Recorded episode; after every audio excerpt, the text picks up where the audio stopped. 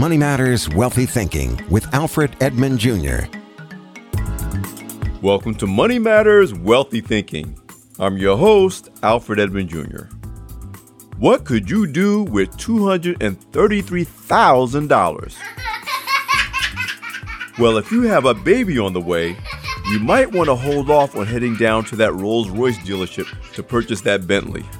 Because that's how much experts say it'll cost to raise your bundle of joy to age 18. And that doesn't even include inflation or college tuition. But hey, there's no need to panic, even if you're expecting twins or triplets. Okay, maybe you should panic a little. However, you also need to be proactive about financial planning in anticipation of a new baby, or two, or three. On today's podcast, I'll share an action plan for you to do just that. Also, you'll hear from my guest today, certified financial planner and author Patricia A. Stallworth, on how to protect yourself financially if and when you choose to divorce. You may remember Stallworth, the author of How to Get Divorced Without Losing Your Blouse What Every Woman Needs to Know to Protect Her Future, is our guest on Money Matters Wealthy Thinking Podcast 8. The knowledge she provided was more than we could handle in one show, so today I'm sharing part two of our conversation. Whether you're just thinking about heading down the aisle, your marriage is rock solid, or your marriage is on the rocks, you do not want to miss what Stallworth has to share. But first, a new baby on the way? Congratulations! Now brace yourself. According to the U.S. Department of Agriculture, a middle income American family with a baby born in 2015 we'll spend close to $234,000 to raise that child to age 18. Figures from the USDA account for the cost of food, clothing, and other necessities, and this is just for one child. Even scarier, this doesn't even include college costs or projected inflation. The value of a human life will always be more than any price you can put on it. That said, having a baby is a financial decision, and it's critical to plan accordingly. If you're considering starting a family, you need to be serious about your money. And if you're already started having children, it is never too late to focus on improving the finances of your household. Begin with a well thought out budget and a game plan for how you'll approach spending, saving, and investing decisions. That includes plans to save for college tuition, ideally before the new baby arrives. This way, you're more likely to be prepared for that bundle of joy, as well as the price tag that comes with raising her. Here are other steps you should consider when preparing for a new baby. First, get professional help. Before you make any major financial decisions or purchases in anticipation of your new baby's arrival, seek out qualified professionals to help. Consider both short and long term goals based on your specific situation. Secure the help of a certified financial planner, a tax expert, and an estate planning attorney to help develop the best plans, put them in place, and adjust them as circumstances change over time. Remember, you still need to maintain emergency savings, fund your retirement, and serve other financial priorities. In fact, these become even more important, not less, when preparing for a new baby. Next, think beyond your baby's due date. You need to get an idea of annual costs of raising your child.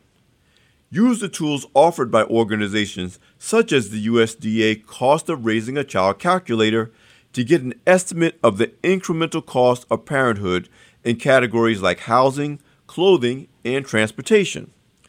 Then you need to create a budget that reflects these costs. You can find the USDA's calculator online at cnpp.usda.gov gov. That's C. N is in newborn, P is in poop, P is in poop, dot USDA dot gov. Now, you want to plan and budget for parental leave from work. One of the first appointments you should make once you decide to have a baby or discover that one is on the way is with your employer's Human Resources Department. Get up to speed on maternity or paternity leave policies. Also, be clear on benefits and any changes you need to make or plan for. Budgeting should be for three stages pre, during, and post parental leave. Don't forget to order a birth certificate and a new Social Security card once your bundle of joy arrives. Next, determine what insurance coverage you'll need. Do your research, starting with health insurance. Make sure your child is covered on your policy from his or her date of birth. Life insurance will ensure that your child is provided for if you or your partner dies. Lastly, disability insurance will help cover the cost of loss of income in the event of an illness or accident that keeps you from working and providing for your family. Make sure that estate planning documents, including a will, are in place and up to date. Even if you have very little in the way of assets, you need a will to name a guardian for your new baby should anything happen to you and your partner. Additionally, you may want to set up a trust, either separately or as part of the will, to hold these assets until the child is of legal age. Proper estate planning and or insurance is especially important for protecting the interests of children in blended families or who have siblings from other marriages or relationships of their parents. Review and revise all beneficiary designations to include your new baby.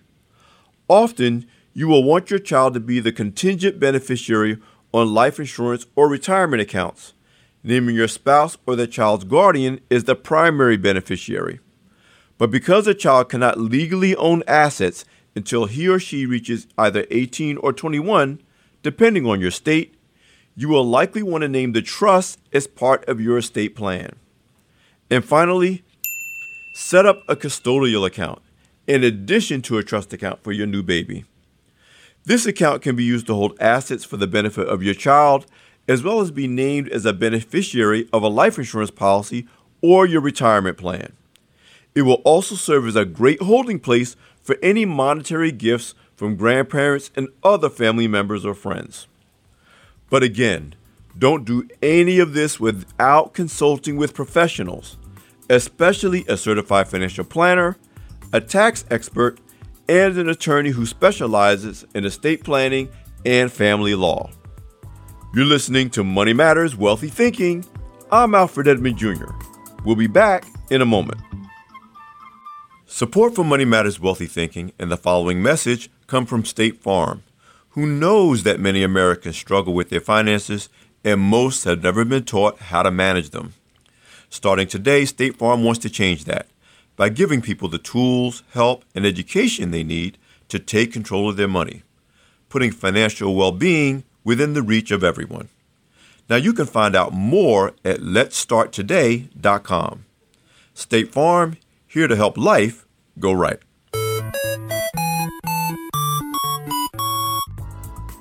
And now let's hear part two of my conversation with today's guest, certified financial planner Patricia A. Stallworth. Do you understand the financial realities of ending a marriage? Stallworth, host of the podcast show Minding Your Money 360, has just released her latest book, How to Get Divorced Without Losing Your Blouse What Every Woman Needs to Know to Protect Her Future. Even though her book is targeted to women, her advice is valuable and wise counsel regardless of gender, and no matter what your current relationship status happens to be single, engaged, married, or divorcing. I spoke with Stallworth about how to protect yourself financially if you choose to divorce and what's at stake when you fail to do so. Listen up. You do a great job in the book, um, and it also goes to some of the emotionalism that goes into negotiating settlements for divorce. Really help with having people to reality check what they think they might want in terms of winning a good settlement versus the long term implications of what they might get. And, and one of the big examples is, do you want the house? you know, and of course, most people are like, oh, I got to have the house, and there's a fight about the house. There's a couple other examples that you give where it's very important to consider what you're getting, both in terms of an asset and a potential liability down the road. Talk about that using the house example, about how important it is to really look at your life after divorce and consider whether it's something you think emotionally you should have, you should get, but it may not be the best for you in, in the long run. One of the driving forces, uh, especially behind so many women, is that they don't want to disrupt the kids' lives anymore you know. So if we can stay in the house then then their lives can get back to normal. Well after the divorce their lives are never going to be the same you know it's it's so right. and so thinking that keeping the house is the thing that's going to make their lives you know better is not good if you can't afford to keep that house. So one of the things that I have clients do is go through and actually do an after divorce budget so that you understand what you can and cannot afford. Because I've seen too many people, too many women keep the house only a few years, you know, maybe a year or two down the road to have to sell it because they can't afford it. So it's really just understanding that when you think about that new life, you have to think about what's important to you. So in keeping that house, what that means is that your spouse is going to get something else, usually investments that are cash investments and things like that. So you become house poor and he becomes, you know, cash rich, you know, kind of thing. You really have to take a look at what am I giving up to get this and is it worth it? And if it is, then go ahead. You know, in some cases you do have a house that's basically paid off.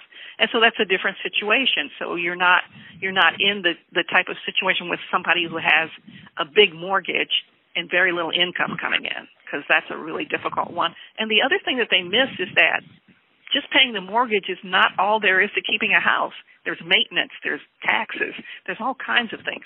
So they forget to sometimes to factor in those costs. And and you really need to be able to afford that because how disruptive is it to have to take the kids after a year of living in that house and move them to someplace else because you can't afford it anymore. Or worse, being able to sell the house, you default and you actually yeah, have you, to, which is even a worse scenario for you and, and your family. So you've written the book targeting and, and aimed at women, but as you say, this advice really applies regardless of gender. What are the implications for really successful professional women who may be, if not the primary breadwinner, maybe they're bringing in the most income, maybe the roles, the traditional gender roles of who's quote unquote bringing in the most money and who's Mr. Mom. What are the implications if you are really a very successful either entrepreneur or executive in a corporation and you're the woman bringing in the most income and maybe you have more assets than your husband. What are those implications in terms of um, approaching divorce? You've got to really eh, approach it just like you're approaching your business.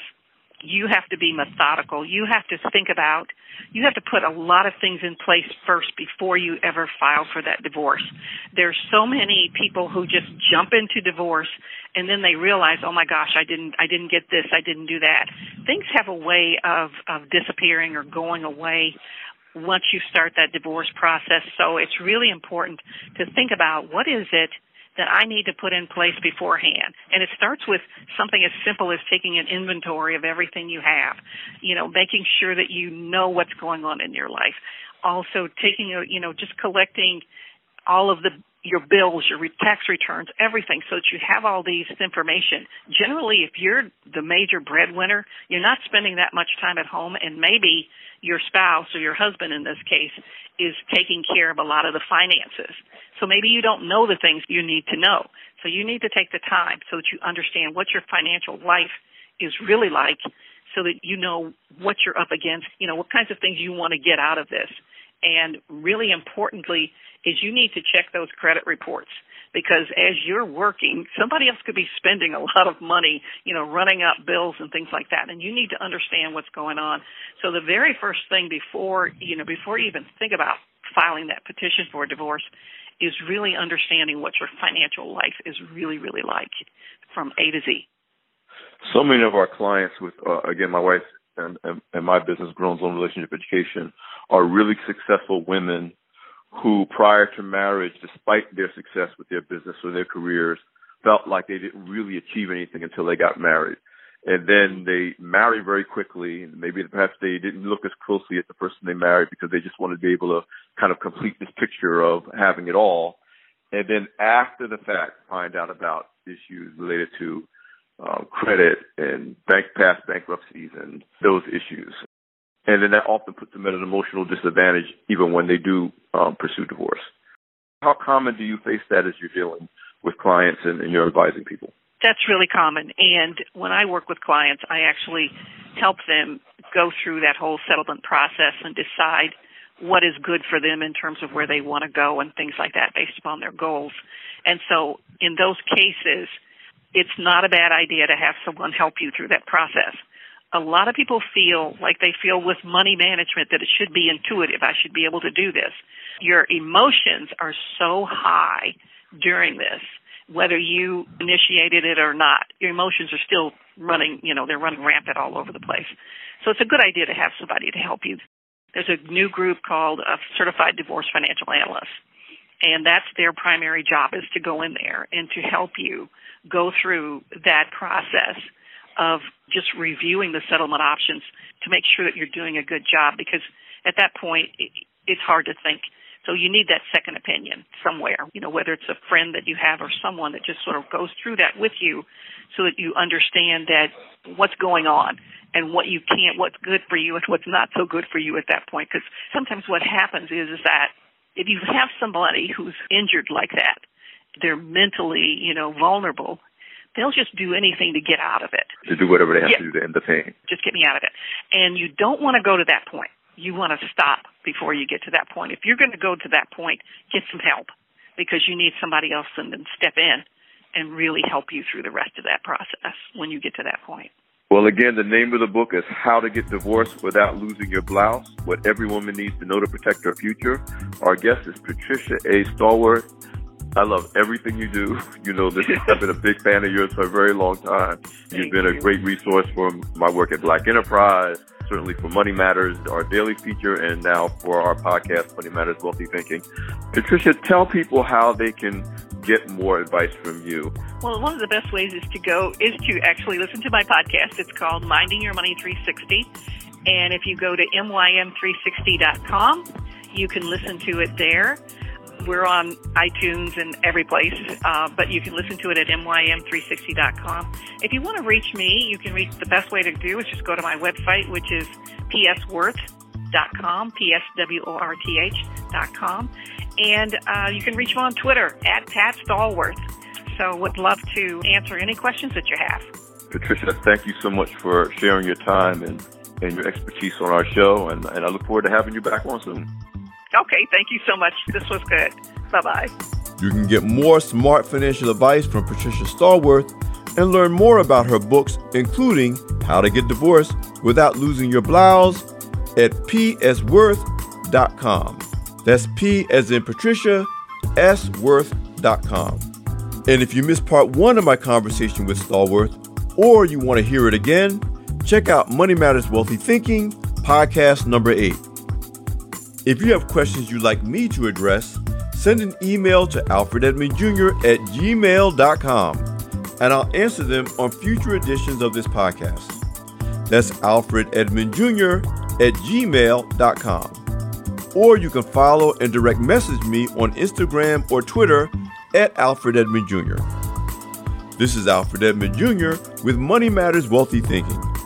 Be sure to check out my latest free ebook, Buy Love, Get Trouble, Sell Love, Get Screwed How Decisions in Pursuit of Sex, Love, and Relationships Impact Your Career, Business, and Financial Success at grownzone.com forward slash Buy Love, Get Trouble.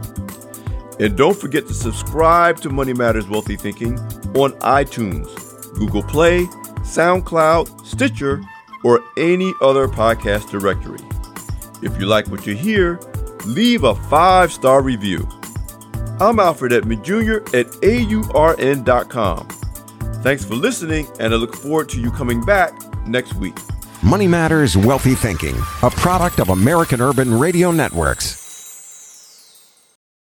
For the ones who work hard to ensure their crew can always go the extra mile, and the ones who get in early so everyone can go home on time, there's Grainger, offering professional grade supplies backed by product experts so you can quickly and easily find what you need. Plus, you can count on access to a committed team ready to go the extra mile for you. Call, clickgrainger.com, or just stop by. Grainger, for the ones who get it done.